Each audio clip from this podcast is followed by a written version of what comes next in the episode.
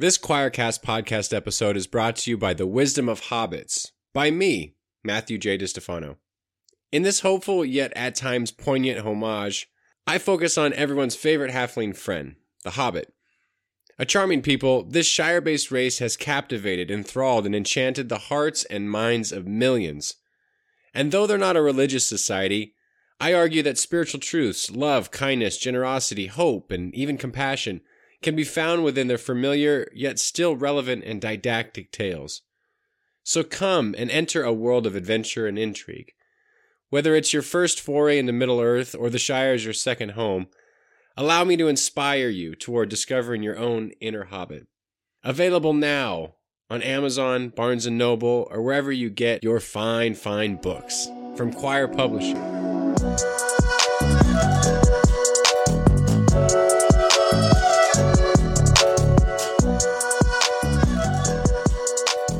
Beautiful people. Welcome to a midweek episode.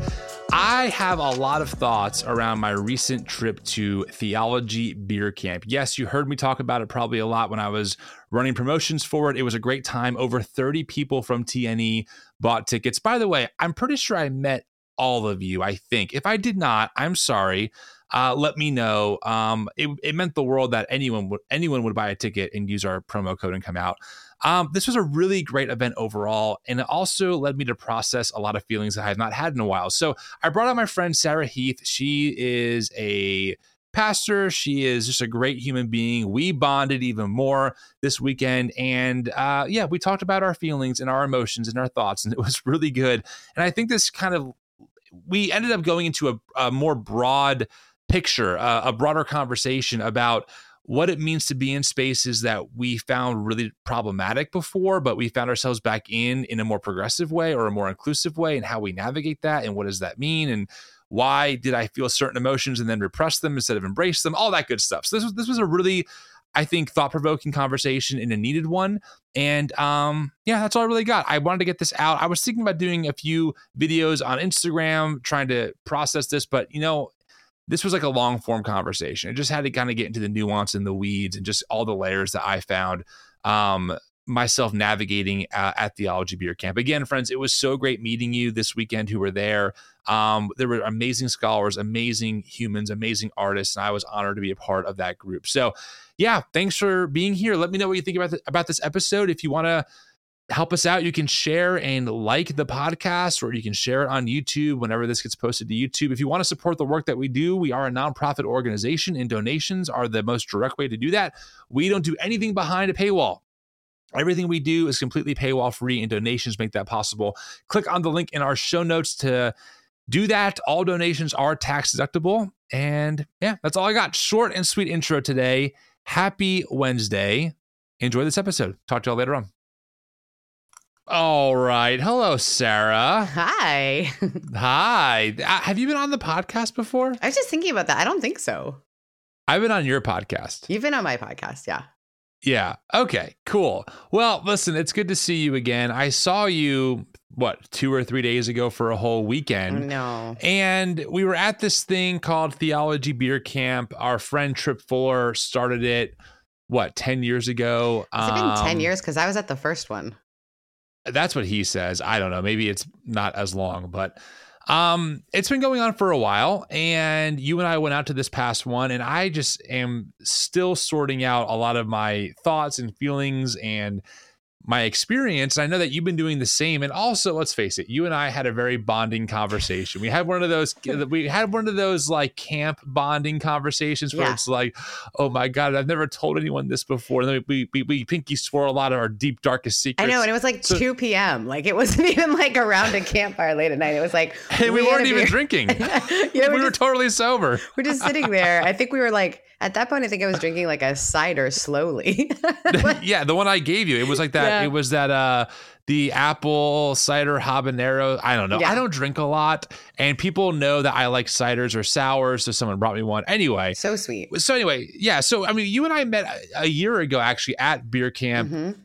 Um, when it was in uh, Chapel Hill, we hung out this weekend, and I was thinking a lot about just those kinds of events and how I'm processing them, and also what happened on Saturday night for the closing ceremony and all that stuff. Oh. So, before we get into it, though, I'm not sure if the audience knows much about you. Do you want to just kind of give a brief intro, just like who you are and what Yeah. you do? Sure. So uh, my name is Sarah Heath. Um, currently on a lot of things you can find me as Rev Sarah Heath. Uh, I was a pastor. I guess am a pa- I don't even know how to use the language around it these days, but um, for 17 years, 16 years in a Wow. local church. Um, Wow. I you know went straight to seminary from uh, undergrad. I went to Duke Divinity. Uh, that's what makes me a nerd. I love talking about these things. But I went through a bit of a faith shift. Although I grew up in a fairly progressive home, I moved to the South. So I spent like I've, I've served time in the evangelical world, uh, mostly because they had the cuter boys, Um, I'm sure. right? True. Like oh, True. just it was at the time of deep V-necks and useless scarves, and I was I was there for it. And I was like super into indie rock and hardcore and that kind of stuff. So it just provided a community for me when I was looking for a community. So I think um, that's a little bit of my story. And then really, I've always worked in uh, the United Methodist denomination, and so worked in more progressive spaces, but I still had that like uh, connection to the more evangelical spaces. Um, but I grew up in a very progressive setting because I am Canadian, and so there's always been this rub for me um, between, uh, you know, kind of what American Christianity looks like and kind of what I grew up around, and so Mm. and then I was in the South. So I feel like that uh, plays into a lot of why these experiences are unique for me. And then um, I just got really burnt out, and um, I started a podcast about this like unique thing about me, which is I love making space, uh, and I mean that literally and figuratively. I love designing spaces. I love building things. I'm currently in like work overalls because I'm going to go work on my Airstream this afternoon. Um, I love that, but I realized I like making space for people as well. So literally and figuratively. So I started a podcast around that called Making Spaces, and then um, right after I left ministry, I was.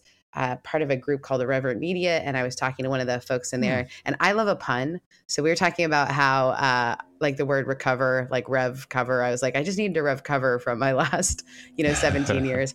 And uh, Yeah. so then we were like, oh, that's a good podcast name. And Justin Gentry, who was part of our media group, was like, I, you know, he actually talked me through a lot of the process of letting go of a local church. And so we started a podcast thinking our parents would listen to it. Um, turns out my parents don't listen to it that often, but we do have a lot of people who uh, they do listen to yours, uh, who do listen to um, Revcovery, who are folks who, um, whether they are transitioning out of leaving ministry or maybe they're transitioning how they've seen their faith, it's just sort of a place for people to gather and talk about what it's like to go through a shift of any sort. So that's a little bit about me. So Yeah. Revcovery is kind of the the podcast that I'm currently in process with, but uh, Making Space is coming back in a couple months, so that'll be fun. Okay. Um, that's helpful. I, yeah, Justin was at uh, this event as well, and Cortland and Megan. It was good hanging out with them and meeting.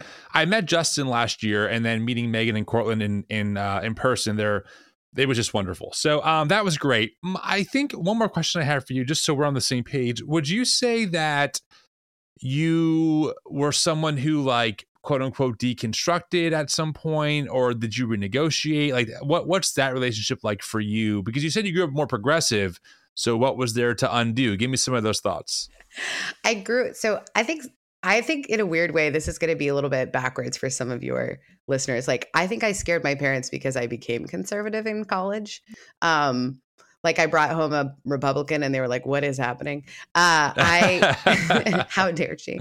Um, no, I because I had grown up um, in more progressive spaces but moved to the South. I think I really wanted to become American, and there was a lot about um, fitting in. You know, there's a difference between fitting in and belonging, and I think I tried really hard to fit in. I was a sorority girl, uh, and so that's also funny. Imagine a, a person who like goes to like super hardcore shows and then is also a sorority girl, like the cute sorority girl uh, group. Like they were like the cheerleaders and you know and i was a soccer it weird it was just the weirdest i was such a um dichotomy like walking around um and so i think i never felt like i belonged in any space and um the language around the evangelical church was so felt like belonging and now i realize it was fitting in and i so i really did sort of take it on for a while so i remember you know for a while like i literally had that um saying of like well being gay is like you know, it's like being an alcoholic. Like I believed you were born with it because both my parents are in the medical field. So I was like, "Oh, I believe you're born that way, but like you can choose to live or not live that way. And the implications of that are ridiculous and full like of privilege. So yeah, I was a I was a nightmare for a little while.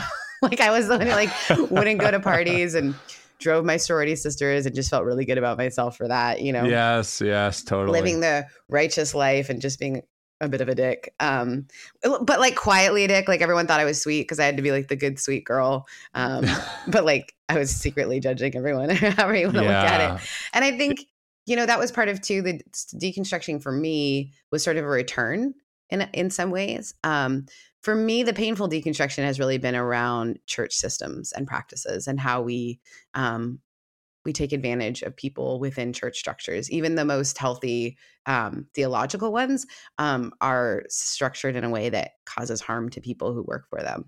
So, um, yeah, I think I've done a lot of deconstructing in the last couple of years, uh, and I'm I'm grateful for that. And I think it, it felt more natural, especially like I was reading all these books in, in seminary that made sense to me. And it was sort of like, oh, like I felt like I needed to go on an apology tour.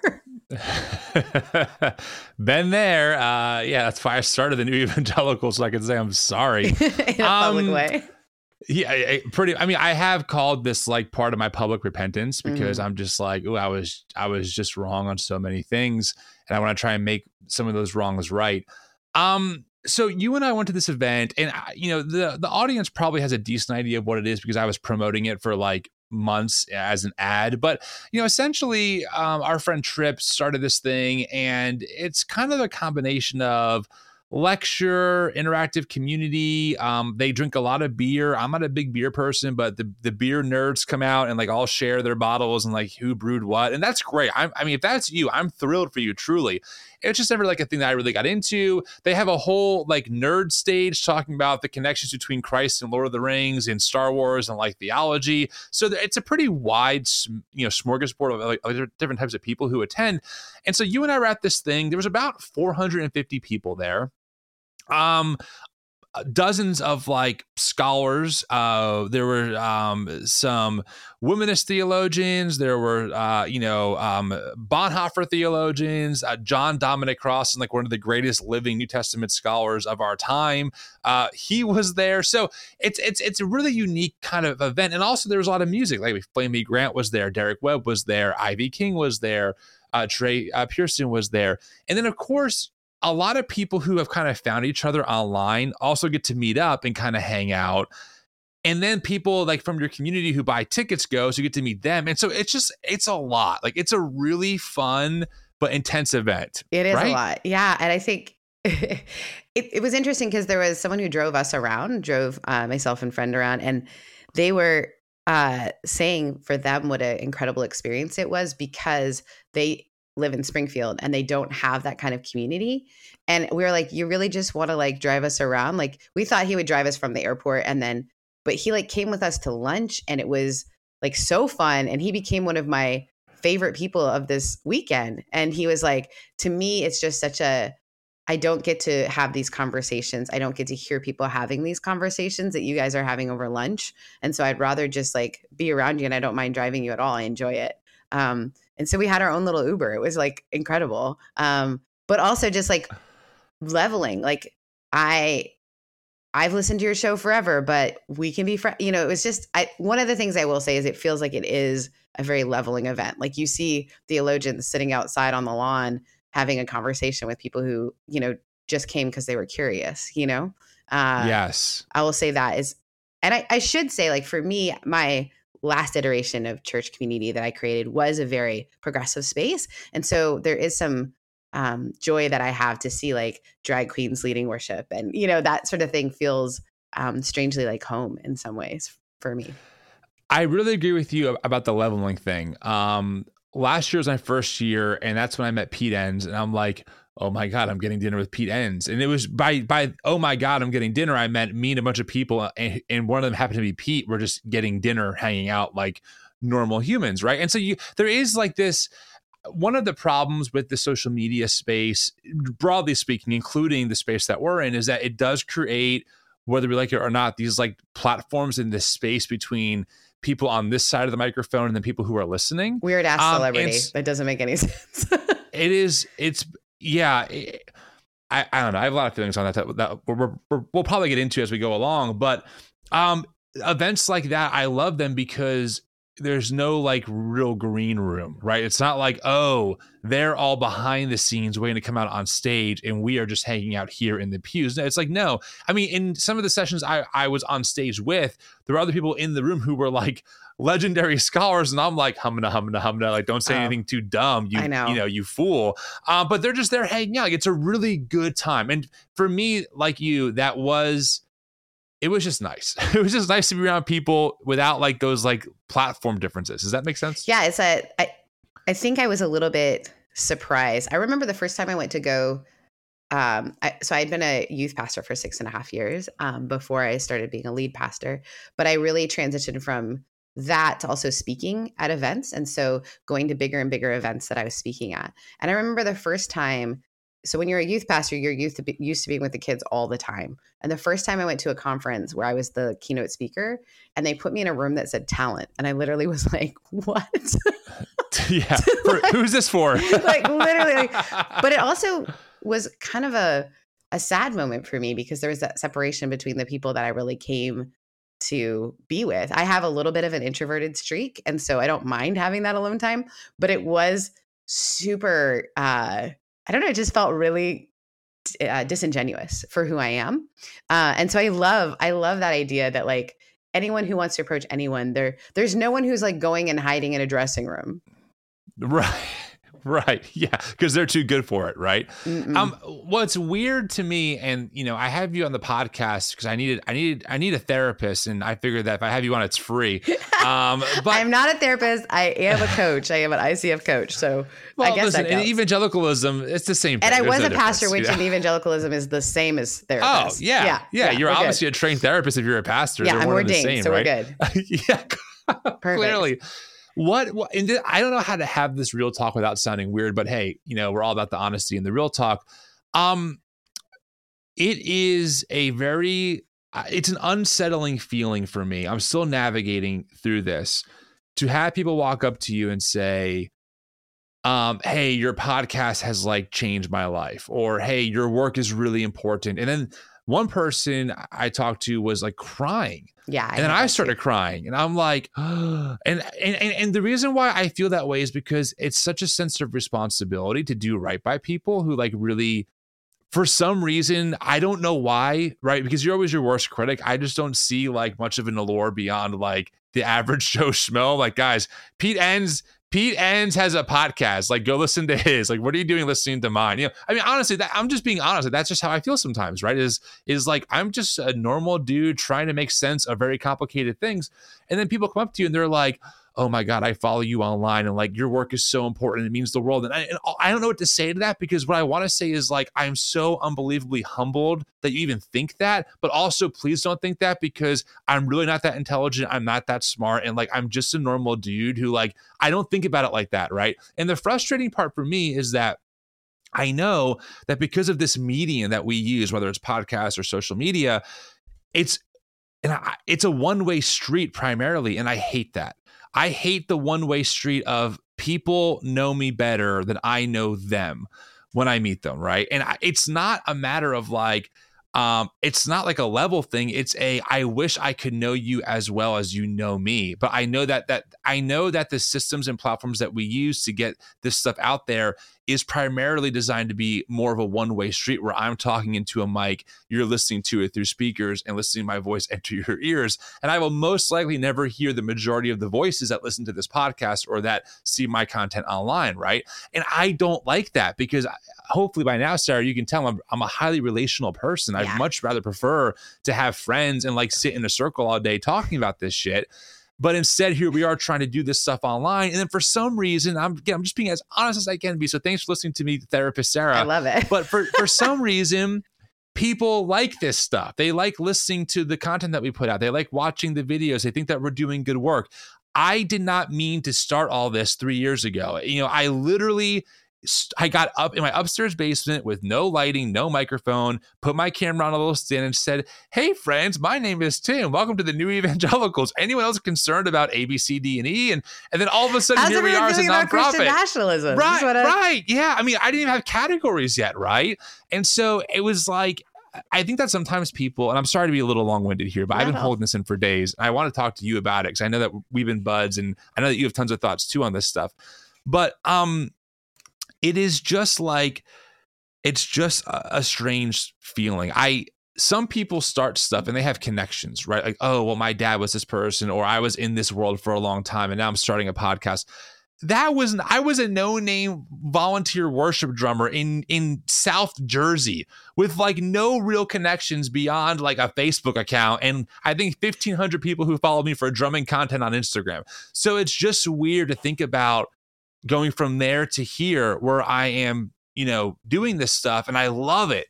And people are like, I listened to your podcast and it's changed my life. And I'm like, holy shit, what a, an ethical responsibility we and people like yourself and others who are on this side of the microphone have to to not mess that up because there's another level of trust that's been built and the reality is most of the people who find me i'm not sure about you sarah they've already had their Yes. trust broken Yes. before Yeah. right like they're Right. extra like for them to Mhm. trust again is a huge freaking deal and somehow some of these people trust me it's like oh tim whitaker do not mess this up damn it yeah, it is. It's overwhelming. I think yeah the reality is though it is maybe feels a bit like a one-way street but it is a two-way street when we are intentional about being in these spaces and being with people. Like the idea that i can sit and have a conversation with someone who has found my work meaningful and then in this moment it's meaningful as well to have that face to face and you're not a dick in real life um, i think is is super helpful. But i also think there is something unique about our our audiences which is also a weird term but um in that these are people that we have shared story with our stories are similar uh, in some way shape or form. Um, whether that be that we deconstructed from an idea or we were part of a community that we felt um, affinity for and now we're going like the hell was that? Um, and i think grief and trauma there are trauma bonds that aren't healthy but then there are some that really give a sense of me too. Um, and and i use that term understanding like it is connected to the me too movement but there there's also a me too-ness when it comes to um, you know I don't have to explain this to you. And that is actually what the the guy who drove us around he said there's so much I don't have to explain to you guys. And so there's there's this like we're starting at a different place than I start with so many of the relationships in my life. Um it starts with an understanding and when I say something to you um y- you hear it in a way that you know other people don't hear it. And I think recognizing that people are traumatized and then saying like i you know when i was a, a pastor of a church that was mostly folks who were nones and dones and just waiting for you to say like the one thing that they could be like oh thank god i can finally give up with this shit. Like they you know they're looking for the thing and and you're you're feeling this great responsibility because you you know they're traumatized. And so i think the the thing that i have learned over and over again is to admit like i understand that in this space i'm not always going to get it right and I'm really hopeful that instead you'll be able to tell me when I got it wrong and I'll be able to hold the space for like, I'm sorry. And then you'll be able to hold the space for, okay, I, I, you're coming at it with the best of intentions and it's not always going to be right. And I think you have to be a little bit more transparent with sort of community boundaries and rules and um, all that sort of stuff. And speaking of authenticity, I don't know why my dog's decided to eat really loudly right now. He never eats. Oh, well, if it helps you, I can't even hear your dog. Perfect. so- I love it. Um, yeah, I think there is there's so much that I want to say from what you just said, and and one of it is like people are people, and I learned that a long time ago. Uh, it- my mom and dad always used to joke like everybody has to be somewhere because randomly, like the little town we lived in in Canada is a uh, is a resort destination. So a lot of times you just see like a random famous person walking down the street. And my mom would always just say, so like, well, someone has to, everyone has to be somewhere. like, like Right, right. people are just people. And I, I think about like the first time, you know, you mentioned Pete Enns a couple of times. So the first time I hung out with Pete and um, Jared, and Pete in some ways is like a big brother to me. We just joke around with each other a lot, but I didn't know him well enough at that point. And so we're at Wild Goose and we're walking between sessions. And at the time, I had a podcast called Sonderlust, which is like the idea of like wishing that you had other people's lives. Because here I was a pastor I used to date. I wasn't dating. You know, my joke is I became a pastor and dating kissed me goodbye. Um, but I like I did not have a, a life in some ways. My whole life was this work and all this stuff. So I did this podcast called Sonderlust, the idea that I lust after other people's lives. Sonder being the word that means you realize other people are living different stories. So, um, on the podcast, I had started dating this guy. I was like, I had to do all these challenges. My friends, I had a year to do this podcast, and my friends gave me all these challenges, and I had to like online date and all these things I just was not comfortable with. So, the other part of it is, is like, I'm an like, I love nerdy conversations and theology and I I would rather be seen in that sphere. You know, it's like what Yeah, you said when you're on the stage and you're like, "Me? I'm the person?" Right. Like I would like to be seen at, like writing a book that like changed people's lives, you know? But here I am Totally, walking. Yeah, here I am walking with Pete and Jared and all of a sudden Pete goes, "So whatever happened with that guy?" And I was like, "What guy?" He's like, "You know, the book guy." And on my podcast, we had called one of the guys that I was dating Book Guy because he's he snuck into my DMs by asking about John Wesley books. Come on now. Oh, like sneaky, nothing, sneaky. nothing sexier than the quadrilateral if you're me. Yeah, right. and so I was like, Talk quadrilateral to me, baby. I will tell you about the four-legged table. Um, so like I was in that moment, I remember like stopping and looking at him. I was like, "You listen to my podcast?" He's like, "Yeah." I was like, "No, please don't. Like, I'll create better content. Please don't right. listen." Please So- don't listen to it. I have smart things to say. I can say like Anselm and Abelard. I got things. Um, but instead it's like talking about my dating life. But I realized, wait a minute, I'm just a person trying to figure out like I'm just a girl standing in front of the world asking them like to let me be a person. And I I think that's the truth is what is so endearing about you and about the other podcasters that come is a sense of like, no, like I'm in this with you. You know, and when we talk about authentic relating and um, trying to really kind of use our platforms for good, um, negating that we have a platform doesn't help because the people who listen to you listen to you because they find something of meaning from it.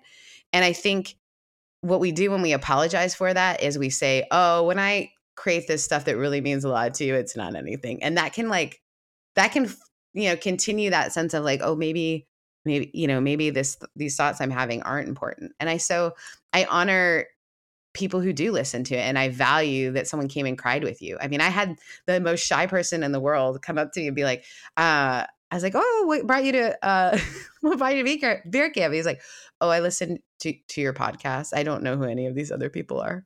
And I was like, "Oh, so humbling and so." And you're right. There was a sense of like, and I would love to talk to this. Um, there was a sense of like, what's the word I want? Responsibility I had, knowing that people came because they heard me talk about it. Like I would be in talks wondering how are my people experiencing this, knowing some of the um, trauma that my people have are different uh, than some of the like. Not everyone that listened to my podcast was evangelical, but most of them at least significantly volunteered for their communities. Um, and feel like they got taken advantage of. They're also often not welcome in deconstruction spaces because we are the problem, right? Most people are like bitching about the pastor. Well, what do you do when the pastor is like, uh, I don't like this, you know, like. So I, I, I, there's a there's a way that it was not only humbling because people are there because they listen to you, but also a little bit of a responsibility, not for the even what you're saying, but for what other people are saying. Yeah, and I, you know, to your point, I definitely don't. I do think that that there's a line of downplaying whatever you're doing and making those people feel kind of guilty or bad. Like, oh, like I, I'm sorry, I didn't know that. Like, you think that like your work is that garbagey that I would listen to it, right? It's like, sorry, I'm not insulting you. I'm still, I'm still trying to insult myself here. But like, you know, it, it can kind of come across that way sometimes too when you're when you're like just not being honest about like, hey, I'm glad that that the work is helpful. It means a lot to me that you would say that. Um, I just think it's um I just feel awkward with it personally. This is a, this is like a personal thing, right? And and I'm learning how to navigate it better, and I'm learning how to say thank you instead of like, no, no, it's all God, it's not me, right? Like, okay, so no, that was going to be that, my you know? next point. It's all God, it's not me. So I think we have to recognize in the room that, like, for me, I grew up acting when I was little. Um, I started being able to memorize lines at five. Um, and so this inclination that I had for the stage was always um, made me feel like it was about me and that it was a selfish thing. And so I think my ability to speak about God became a way to do it in a way that was passable, right? So it was like, oh no, yeah, Sarah likes to be on stage, but for God. so it's okay. Right. And So and, it's okay. and as a woman, um, Mm. I have to also recognize that I learned to be coy a long time ago, particularly moving from Canada and then to the South. Um, and so I learned like people like you better if you're like shocked that anyone would choose you, right? So nobody likes the like every Miss America is shocked. Who me? Um, and nobody likes the one who's like, I worked for years for this. like they act like they accidentally showed up with a ball gown and they were like, "Oh, you want me to try?" You know. Um, you know, and we learn that, and it, and then it becomes part of our DNA. It becomes part of who we are. And so when we take that God piece out, when we recognize, like, I I'm doing this because I because I believe in the health and healing and wholeness of people around me. Um, I don't have anyone else to thank for the work, and I have to like, for me anyway, it's like, oh no, I I might be doing this for God, but I'm actually doing this for you. And so, uh, and because I needed community, like I created the thing I needed. Um, and it's really awkward. And so that awkward feeling you have has layers. It's not just like, I don't know how to say thank you, but I don't have a thing to be like, thank you. God has really wanted me to cuss on the internet and talk about how shitty church is. You know? Just I'm just following my calling. right. right. Oh, right? Yeah. Um were there I mean, you know, were there any sessions that stuck out to you this this week uh weekend or anything that was like, oh, this was this was a great moment? I mean, I plan on going back next year. It's a great way to meet some people in person. It's a great way to kind of get out of the social media world and just kind of literally touch some grass and meet people who are human beings beyond like an Instagram account handle. Uh, so for me, I don't necessarily go so much for like, oh, this person's speaking because that's what the internet's for. I can hear them speak anytime. It's like it's being embodied next to that person Yeah. or persons that makes it for me. How about for you? Any highlights or anything like that? Yeah, uh, there were a couple of highlights for me. I love the work of Adam Clark, um, and uh, relational. Oh, and his he did this talk on um, kind of basically this idea of like community and love and relationship as theology. It was just super fascinating. But what I love is they paired him with Kevin Garcia. And so they said a bunch of really beautiful, I think Kevin Garcia is a genius. Uh, so said a lot of really beautiful things. And their tone and person could not be more different. Um, and then it- Adam, yeah, yeah. j- j- just for the audience, Adam comes across a little more soft spoken. Like he'll definitely talk, but he's just his demeanor is much more like soft spoken, and like the way he dresses is pretty standard. Like you, you would never pick him out of a bunch. Like you just wouldn't. That's just how not how he is. Kevin Garcia, our dear friend, however, you could pick out of the sky ten thousand feet up. I Yeah. mean, uh, they they are just a very vibrant, beautiful, loud person, and they dress like their like their personality, right? So so watching, I can only imagine watching Kevin and Adam talk had to be just quite the conversation. It was an incredible conversation, but it was also uh, affirming. It was a lovely conversation about practice as a way of uh, getting into our faith and and doubt and what what that looks like and it just finding out that these two have very similar faith practices was so interesting and um you know kevin got uh adam to talk about masturbation and that was like just the word not like the thing. they thing did. like Kevin said something and used the word masturbate, and then like both Dan and I cannot remember his last name and Kevin, or I'm sorry, and Adam said, and I was just like, oh wow, and we were in the youth room, so that made it funnier. Like there was a lot of giggling that happened for me. Um, Yeah. So that was a really meaningful session for me, and also reminded me about a bunch of books that I want to reread. Um, and then also having Flamy Grant and Derek Webb and um, Tiffany Plum and Trey Pearson there, and my friend Ivy, who I've been friends with for years, King come and play.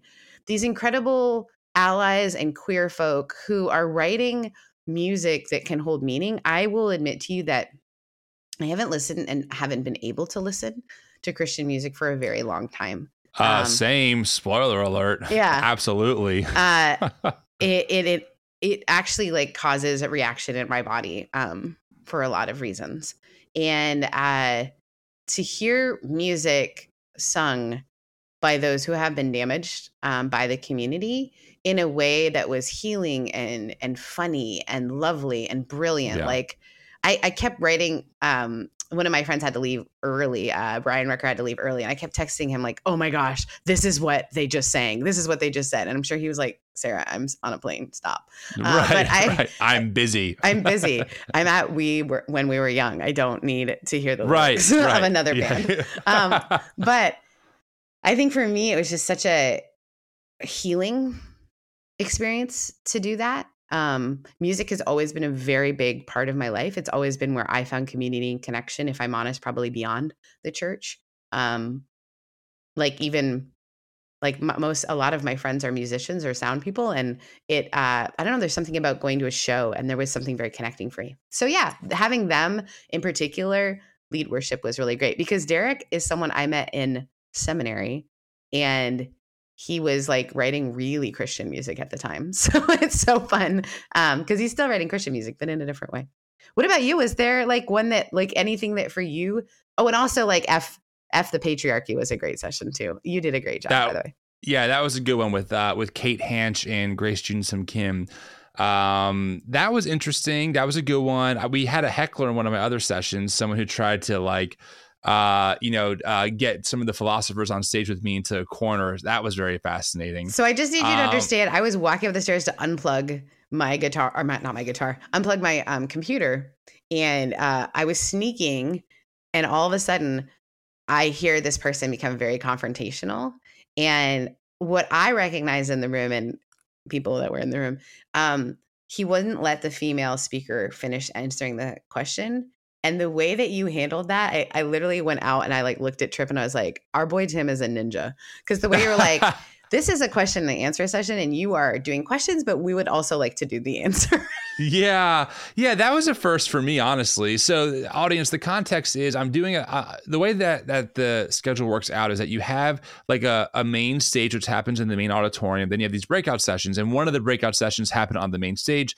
And I was on that stage with Bruce Benson and Katie. I don't know her last name. I'm blanking on it. It's Leah Robinson's uh, podcast host. oh yeah Katie, if you're listening to this, I'm so sorry. yeah She is brilliant. Um, and she did name. something on our stories later on. But anyway, uh, her their podcast is called uh throwing. Oh no, I feel like a Flip complete amateur.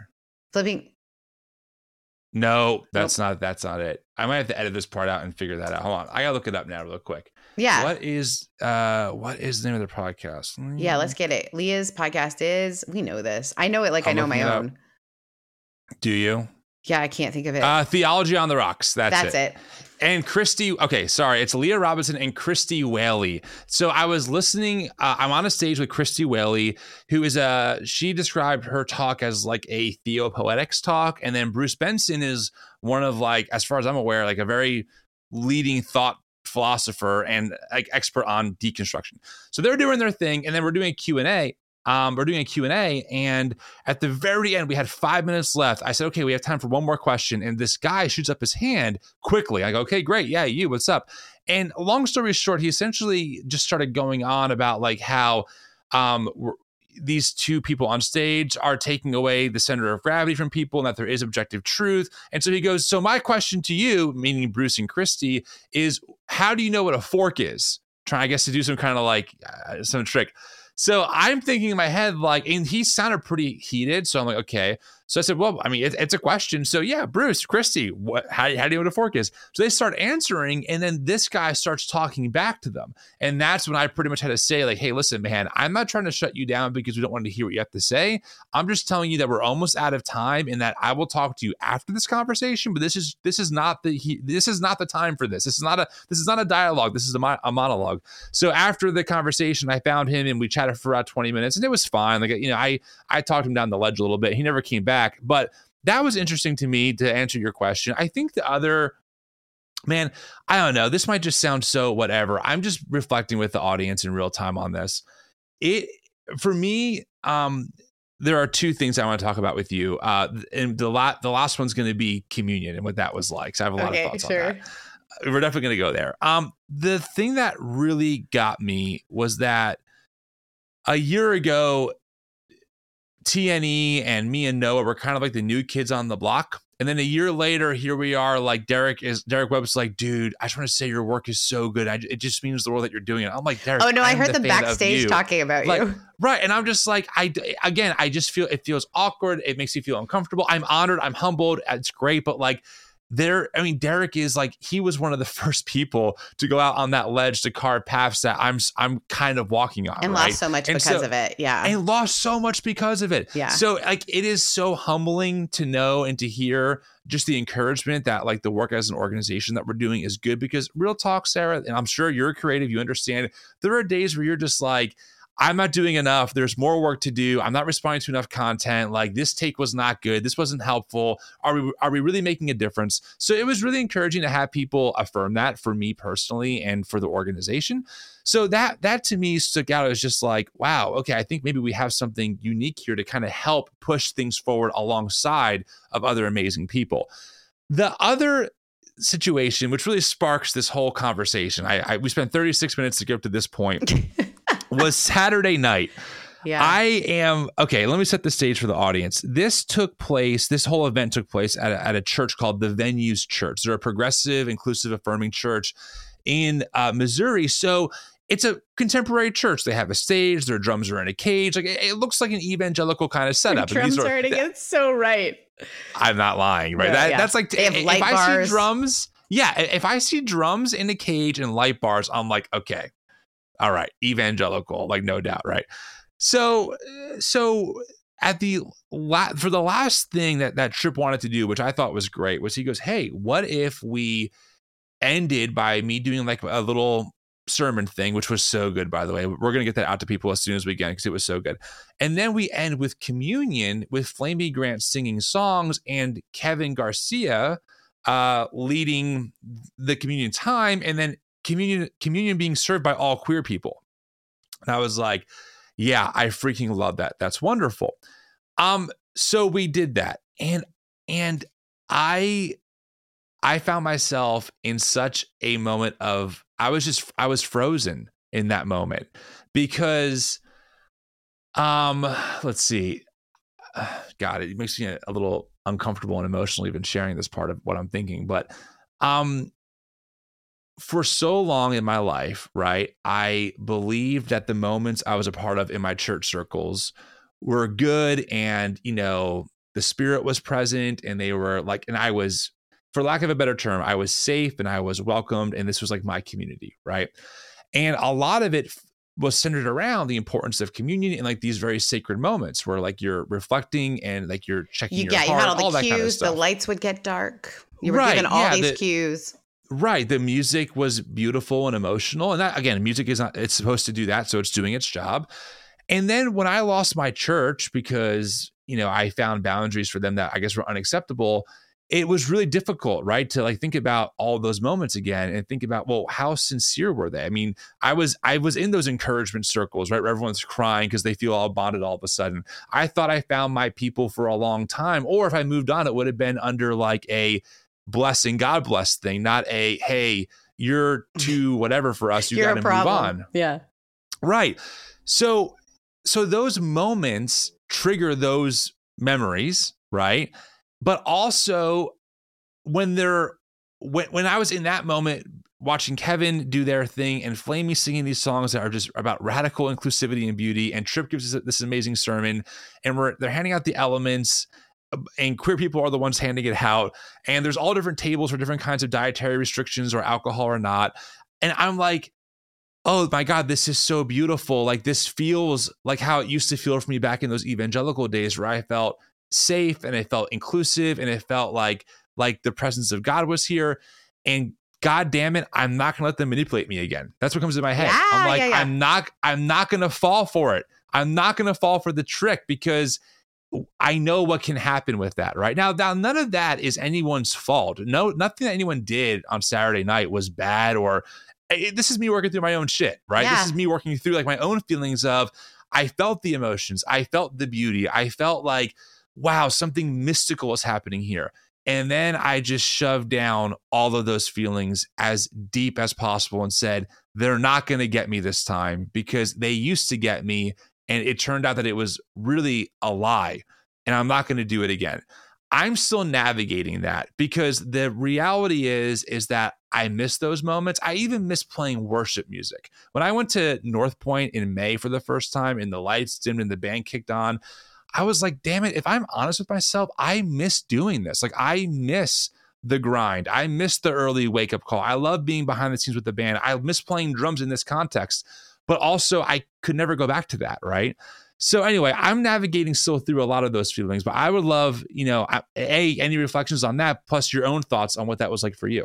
Yeah, um, yeah. So first of all, exactly how you feel is how I have felt about so many of those moments because I've created the I've created the moment, the the invitation to it, uh, and all that sort of stuff. And so, um, and I will admit my own um need to be uh, kind of like questioning of things, like skeptical, like this seems suspect, um, because I'm usually I usually was critiquing it for other people. So for me, like who's not included was always the question, right? So then you're seeing an incredibly inclusive space. There probably could have been more people of color, but like up on the stage at that moment, there were there was a diversity. Of, it was kind of fun too because they're like only queer people are serving communion, and you're like, oh, wow, um, what a neat experience. Um, funnily enough, one of my friends outed themselves because they're bi, but nobody knows because they're married to the other gender. wow. So she was like, well, I guess this is the time. Um, wow. So, uh, but no one really noticed. I think it, what you're referring to is the fact that I lost my shit. Um, I started crying, which is like something I'm just learning to do. Um, I mean, I've always known how to cry, but I grew up uh, with you know a Canadian culture. I have an older brother. Uh, you know, we we kind of have the frozen conceal, don't feel, or make a joke about it. Like I try to joke my way out of my own feelings all the time. Um, that's why Canadians are so funny because we just are like, let's avoid our feelings by making a joke about it. Um, and so one of the things I said is I literally like in in the line to get communion, I turn around to and I'm like, oh fuck, I'm still a Christian. Um, because there is for me this like whole back and forth of like how harmful the church has been and God has felt so distant. And so um communion has a lot of meaning for me. Uh always has. And uh it has been a really interesting year for me. Um, I discovered some repressed memories that have brought up things that I didn't know were part of my pain and even part of why I chose a church because I felt safer in a church space. I felt safer in um, purity culture, and I'll, I'll, let you guess what all of those memories were about. But um, I also have a really incredible relationship with my parents, and I remember the first time I gave them a communion as the Reverend Sarah Heath. They were the first people I ever served communion to. Um, so there is a lot of meaning for me around it. Um, another piece of the puzzle is the last time I took communion in a large conference like that was um, a couple of months before Rachel Held Evans died. And uh, Rachel was a friend of mine. We were like in that new start of friendship time where we had spoken at an event and we had two dressing rooms, but we might as well have had one because the two of us just like hung out all the time. Um, I knew that she was pregnant with her child. She hadn't told anyone, but we were having a dance off and she was like, Oh my God, I'm pregnant. like I'm gonna throw up. Um, you know, and so we had just this really fun friendship. And then she fought for me to get paid more at speaking events. And she just became a really important person to me. Um, and so the last time I went to the Evolving Faith conference and I wasn't speaking at it, I was just a participant, but a lot of my friends were speaking at it. And um, I was getting ready to leave after communion because we were all leaving. And there was like a line to go see Rachel and everybody. And Rachel just turned around and gave me this ginormous bear hug. Um, and made me feel so welcome in the space and like made a big deal of me being there. Like, thank you so much for coming. Like, gosh, I can't believe you would just like come to this. Um, and someone snapped a picture of it. And so it's like the last picture I have of Rachel and I. Fast forward, Rachel's the reason that I have an Airstream, which is an even longer story. But um, so I was having moments of feeling like my whole life uh has transitioned over the last two years, uh, partly because of her passing. Um, and uh, woo, this is fun. Anyway, and uh, and because of the people on the stage, Kevin has been such an important part of my life. Um, and queer people, to be honest, have saved me. Uh, because I have been like so blessed by people like letting me be part of stuff, even though I am a cisgender white girl who used to think being gay was like being an alcoholic. Um, people have been so kind, and some of my closest friends and soulmates in many ways are that. And so, and I have fought, fought for them, and will continue to fight for them. And I've lost a lot, uh, but but it, so should I. Um, and so there was just a lot of that going on for me. Um, and then the song they sang was um, from Brandi Carlile, and I had never heard it before, and it spoke to a deep um, part of me that discovering these repressed memories have have really has made me feel isolated from other humans um, and it has made me realize that i chose a job that isolated me from other humans because there was always a wall but I let that job go and I have stepped into being like our joke is like I'm human Sarah and I'm just trying to figure out how to human. And so uh there was this overwhelming I had the same reaction as you. No, I'm going to make fun of this so I can feel comfortable and safe and I don't have to feel these feelings. And um so this is a lot of personal information, but maybe your audience has felt this way. Uh, I was at a conference two weeks ago that were um, women entrepreneurs, and I love it because I don't love women's conference, but this one does not like it at all. Our last speaker was Alok. I don't know if you know who that is, a non-binary, like oh, fashion. They are amazing. Uh, but I went to a grief ceremony thinking I was going there for my friend whose mom had passed away. So she was going to go, and I was like, oh, I'll go support her. So I go to this grief thing, but I'm doing the same thing. Like, I'm not going to be manipulated by a grief ceremony. Like, I don't want to cry with a bunch of girls. Like that was just my like whole thing. I'm not gonna cry. I was a sorority girl. So they, cliche. They would always like try to get us to have special feelings, and I'm like, I'm not a soccer player. I don't have feelings. Uh, I listen to really loud music. I don't have feelings. Um, I'm from Canada. Yeah, I'm Canadian and British. We don't have feelings. And so um, and I'm always aware of what I feel like is emotional manipulation, right? I'm always thinking through that. Um, so I go to this grief ceremony and I'm like, uh, you know, there's like essential oils and we're writing down our things. And I'm like, oh, I don't know about this. We're in a circle and they have us facing out. But then she has us face in and has us read each other's stories as if it's our grief. And I was like, I I like wrote down what am I grieving? Is I'm grieving being who I thought I was going to be. I'm grieving having the career I used to think I was going to have. I'm grieving all these things. And then over and over again, people had the same grief. So I'm sitting in there, I'm like, oh, this is, and then people did, had lost people or dogs or whatever. Um, I say all that to say, I'm in that circle and I start crying. And I immediately hear my grandmother, who um, I had a British grandmother, uh, and she'd always leave it like, well, don't make a scene. Uh, but in the same breath, she'd say it's better to be looked at for making a scene than not to be looked at at all. But she used to always sort of say, "Don't make a scene."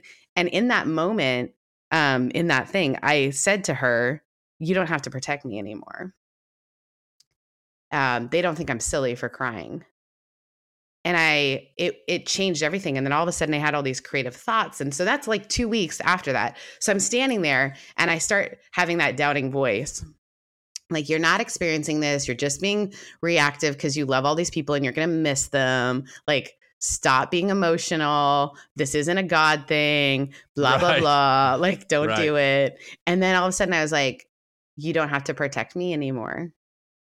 And so was what i said like you don't have to protect me anymore. It's okay to cry. And in fact not crying has probably been problematic in your life. So i just start crying but then i didn't want to make a scene so I go and I think I'm hiding in a corner and I'm like just crying, but I'm like, maybe people think I'm praying. I don't know.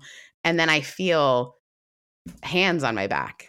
Oh no, it's happening. But wait, I thought it was like okay. the people who were at the end of the like row that were like people that I didn't super know. And they had earlier told me how much they love my show. And I'm like, oh, they probably like this is so embarrassing. But then I was like, just cry, like feel the feelings, Heath. Like you can feel the feelings.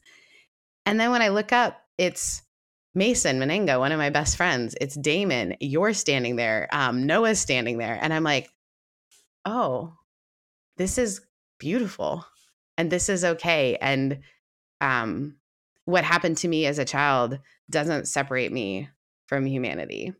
Who I was as a pastor didn't separate me from humanity. I'm just a girl standing in front of her ridiculous friends weeping while they're like, I don't know what the fuck's going on, but I'm going to hug her. Like, and I think uh, I needed to feel like a person. And I think that was the feeling that everybody in that room had.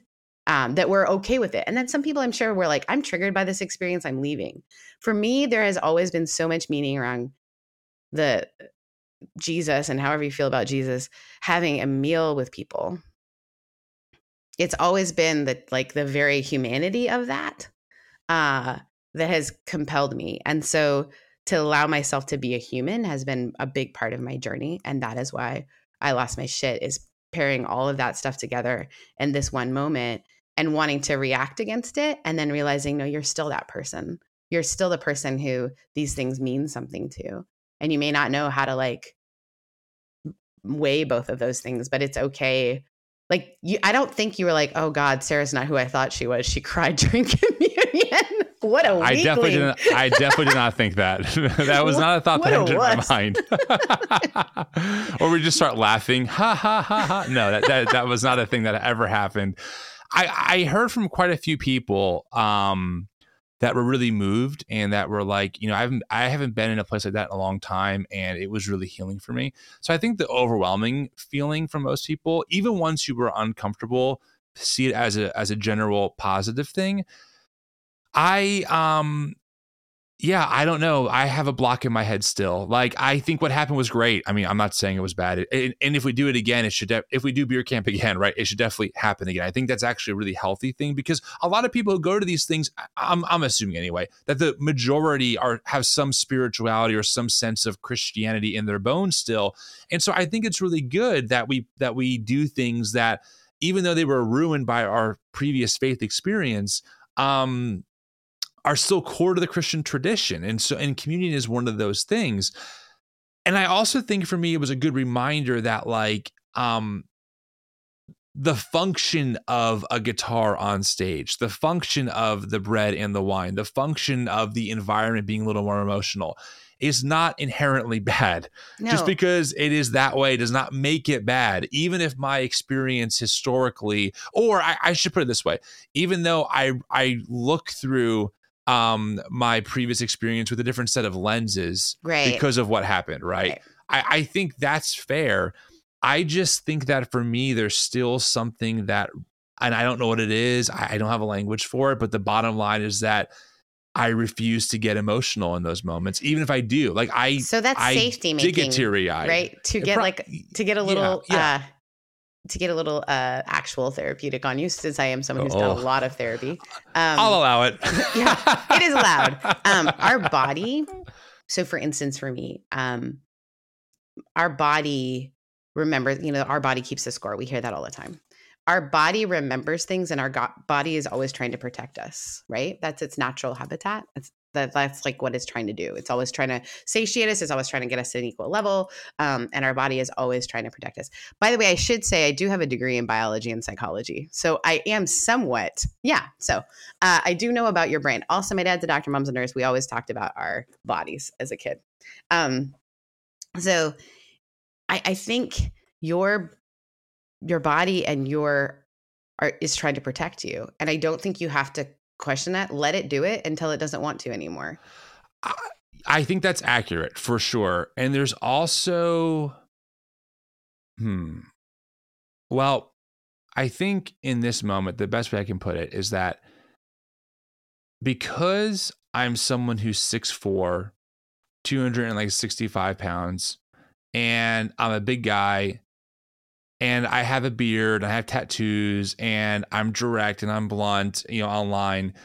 And also because I did not grow up in a household. Now, my parents are great humans. Don't misunderstand anyone. I say this all the time. But like one of the things was that like my dad's not a very emotional person. That's totally fine. Like he's a great human. He did a lot of. He showed us his love by how he worked for us and how he provided for us. So I I recognize that. Um, but like I, I'm not I'm emotional for sure, but I don't cry a lot.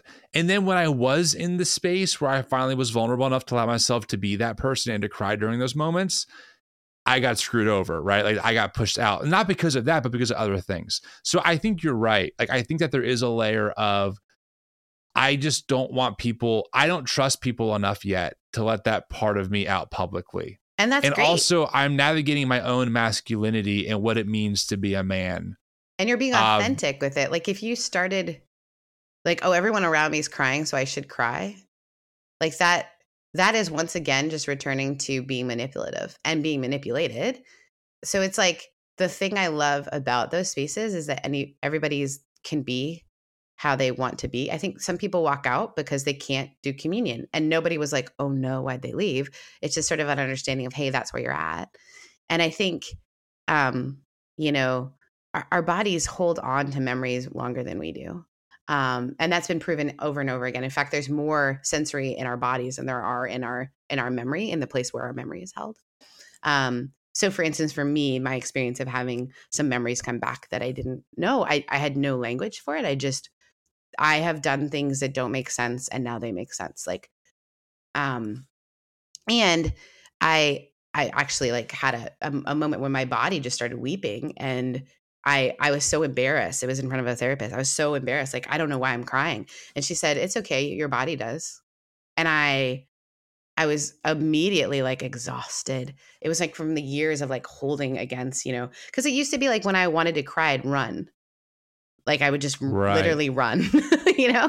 And and I, I mean to the point where I was in college and a college boyfriend like came driving up. And he's like, uh, all my frat brothers said they saw you running. Are we okay? And I was like, oh no, I was just like running for exercise. He's like, oh, I thought that you were dealing with some feelings. Um, and I think it's okay to let yourself be where you are and not, you don't have to have that reaction to feel like this was really meaningful and to think maybe it'll be meaningful for me at another time. Like just don't for far too long I felt like I was messing up worship because I wasn't hands in the air crying, right? I was like, well, I guess I just don't love God as much as everyone else does.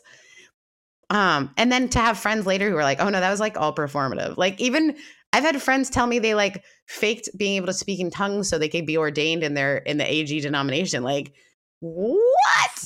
Like For sure. right. Like what? I was just saying the names of cars. Like that's not well that that normal. is that's a good point that's another layer i think for me is that being a drummer in those spaces for so long i do know like how those moments in rehearsal get manufactured is a very intense and negative term but how they get created right like I, like I know for example when spontaneous moments happen they definitely can but i also know that during rehearsal what you say is like yeah we could have a spontaneous moment here so here's our chord progression right so if it happens it is spontaneous moment. so so like if it happens it is spontaneous but also we kind of talked about it ahead of time and also there's a music director in our ear calling the shots and also we're it's you know it's not so much this sense of like this magical you know um voodoo spirit controlling us. It's more about us as humans reading the room and using the chords to create a moment of like you know this emotional thing that then gives us impression that like god is moving but we're not calling it that or we're, we're not calling it the music we're calling it god. So like i think the, all those thoughts are, are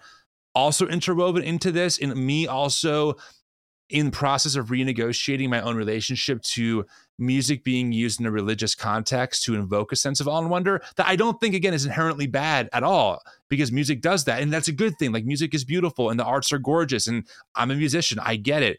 I'm still though working on like how I relate to that knowing that for a lot of years I was complicit in giving people the impression that like this was again this magical holy spirit as opposed to us working with music to create a sense of awe and wonder which is fine but it wasn't positioned like that it's that's not just awe on so, yeah. wonder. I think for me, there's also this like connection piece.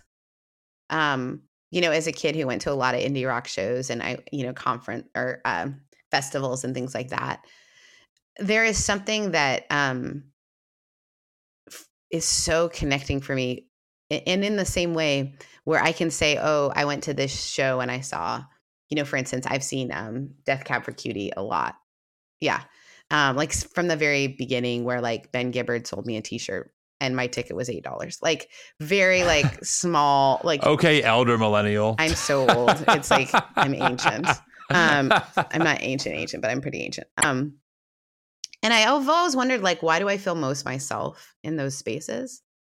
And I think it's because there is this sense of we're having a shared experience, right?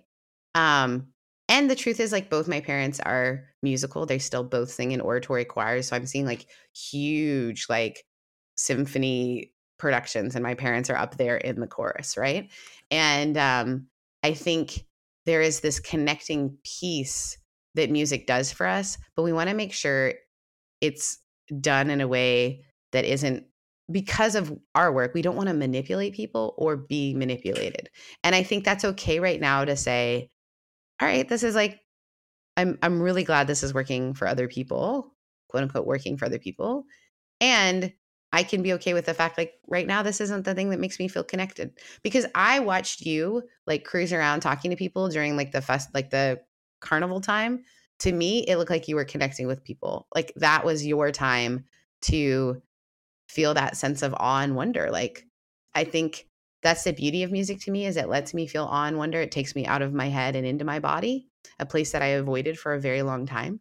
Um, and i'm just now getting to be able to listen to music again for a while. I couldn't um, so yeah i i don't know. Give your you know as dan would say give yourself permission. You have permission.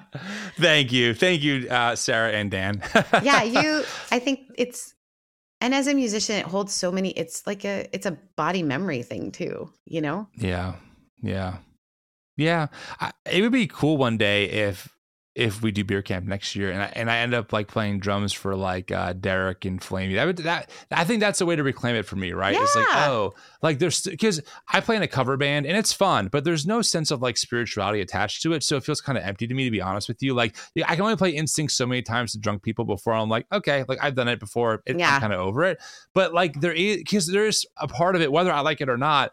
Where I've just been kind of wired to see the spirituality in the music I'm playing as well. And so I do think like, man, like playing with those people would be amazing and like maybe another step if it ever happens and kind of reclaiming and not forgetting the, the, spiritual sense. the word you're using reclaiming is really important um if we just avoid spaces forever and that's some people's way of dealing and absolutely do it um you know some people won't come to theology beer camp because it was in a church uh that's fine but there is something lovely about reclaiming a space so you're wearing a shirt right now that says uh the queer revival that's because ivy does Shout out to Ivy King. yeah.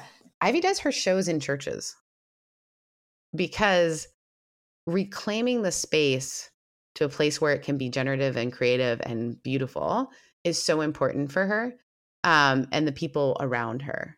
Um, because now that space doesn't hold weight in the same way. Now there's like good stuff. It's in the same way like when you go through a breakup and you're like, I'll never go to that restaurant again.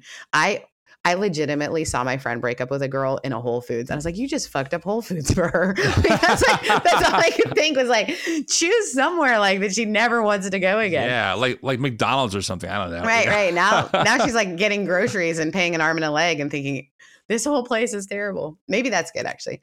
Um, but I, you know, that meaning that we get in like a show, like there's it's in the same way too. I feel like people who listen to the music I listen to during the time that I listen to it, you know, um, we we have a shared narrative that I don't have to explain to them why that means so much to me. Like why does lyrics like the national, why the national makes me weepy, or like why like I, you know, I Postal Services album, my seminary boyfriend and I broke up to that album. I mean, come on. Like so when I hear that you album, did not. we did. We did. And I, it was like playing on my car and the conversation we were having. And like, he's such a meaningful, incredible person. And like, just all that stuff there, right? It's all layered. And I think in the same way, we broke up with church and now we have to reclaim the space for us and decide whether we want to do it or not, you know? And, and you have permission to decide it's a not. But the part that's fascinating for me right now in my own life is I have permission to say it still is. That's what scares me. Damn It's it, because that's We're talking me. two years. I couldn't even. Same. I couldn't even Same. be in. Like I don't know that I could have done the venues last year in the same way. I could go into like a, the more liturgical space we were in because that was my. But the place where I was most harmed, to be honest, was an evangelical space and most harmed by. Um, and I. I don't know that I could. And now, like, I'm reclaiming it. Like, I'm goofing around with my friends in there, and it has a different.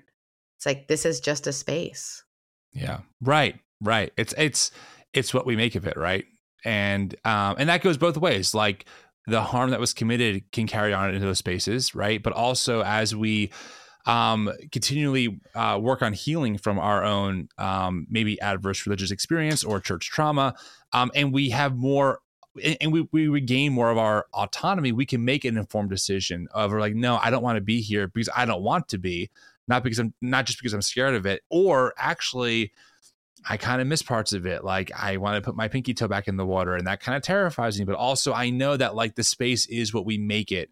It's not inherently this or that, right? We we read the meaning back into that. So yeah, I'm with you on a lot of this stuff. It sounds like you and I are kind of aligned on that journey because uh, it's been about uh, let's see, April of 2021 was the last time I played drums in my church of six years. So yeah, about two and a half years now. And I told people online this too. I'm like, I'm kind of at the place where I'm kind of interested again. I kind of miss it. I want to find, you know, a more beautiful space. And I, I miss having people in my life. I miss community. I miss the sense of, of belonging. I, I'm, I miss the sense of spiritual practice. I'm kind of there. And I'm okay with that. I am okay with that. Um, even if sometimes the moments make me a little uncomfortable or my body goes, I guess, into safety mode, right? But I just think that's part of growing and part of the journey that we have to deal with as we keep moving forward. So, yeah. And that I would just encourage anyone to actually check in with your body about spaces and things. Um, for me, as someone who grew up um, as an athlete, like I played sports since I was tiny, I learned how to ignore her, my body. Um, and then when I was going through a lot, uh, eating disorders were really easy for me to fall into um, because it was like a way of being able to control something. And and I think being able to check in with your body in a space and say, how do I really feel about this?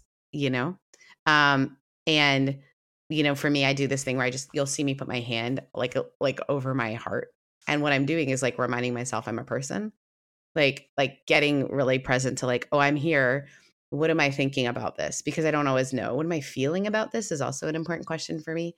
And I wasn't allowed to do that within a lot of religious spaces because uh, for me, I was always performative. And um, I remember one pastor told me, "No one wants to follow a sad person, Sarah. So hide your emotions." Um, and I I I just want to welcome people to be wherever they are at this point. And if you just if you think about going back to a church and you're afraid that's going to make you like less of a deconstructionist, like I think we're done with fundamentalism, friends, one way or the other, right? And the opposite of wonder, because all I want in this world right now is wonder and curiosity. That's all I want. I am so tired of thinking I know how things are going to go. I'm so tired of predicting the future. I am so tired. Like my therapist, like when we first started working together, would laugh and be like, "Man, it must be so nice to know how everything's going to work out." Because I had to make a plan for a plan for a plan, and she's like, "What if you just experienced it?" And I think for for me right now, the value is coming from wonder and curiosity, and going, "Okay, what is this space right now for me in this moment?"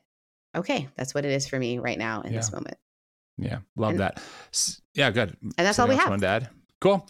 I'm on board. Sarah, this was a lot of fun. It was a good time uh, debriefing with you and having um, uh, I guess a small glimmer of our of our conversation in our, in our Wait, lawn chair. Now, other our other lawn chair conversation is just you and me. We don't need to ever tell anyone about it. you have enough to That's sink hilarious. my entire career ever. Likewise, apparently.